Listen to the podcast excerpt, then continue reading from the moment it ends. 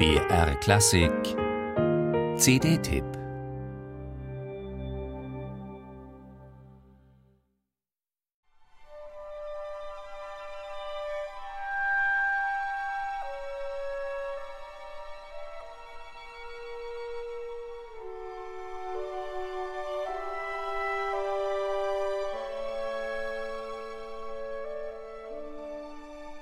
Fast impressionistisch zart klingt das bei Andres Nelsons, wenn Tannhäuser in den Armen der Venus erwacht.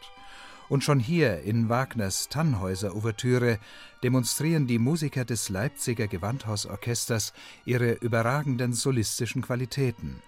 Bruckner mit Wagner zu kombinieren, macht gerade bei der dritten Symphonie Sinn hatte Bruckner doch ursprünglich Wagner-Zitate in die Partitur eingebaut und sie devot dem Bayreuther Meister gewidmet.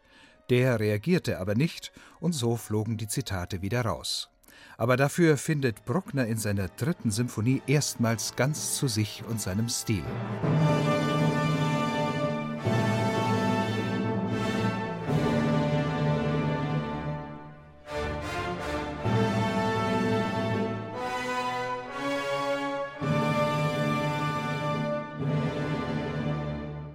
Wunderbar weich intonieren die Blechbläser des Gewandhausorchesters die choralartigen Höhepunkte in Bruckners Dritter.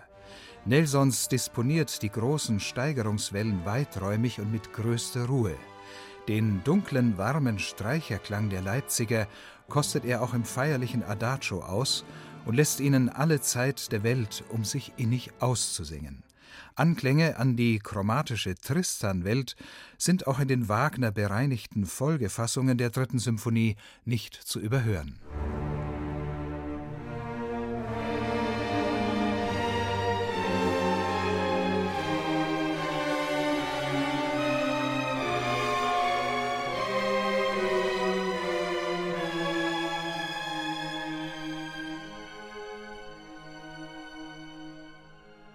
Andres Nelsons ist ein Emotionsmusiker par excellence.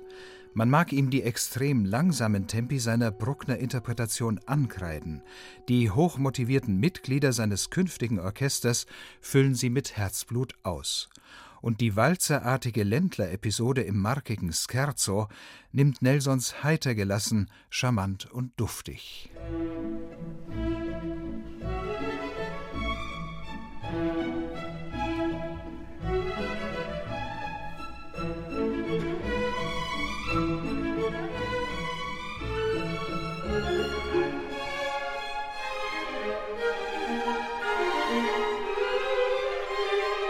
Bruckners Wagner-Symphonie blieb sein Schmerzenskind. Die Uraufführung der zweiten Version geriet ihm zum Fiasko. In der Hoffnung auf Erfolg arbeitete er das Werk weiter um und ließ sich auf radikale Kürzungen ein. Leider folgt auch Nelsons der fragwürdigen dritten und letzten Fassung mit dem verstümmelten Finale, die sich im Konzertsaal durchgesetzt hat. Sei's drum. Das Leipziger Gewandhausorchester präsentiert sich unter Nelsons in Topform und kann seine große Bruckner-Tradition klangvoll ausspielen.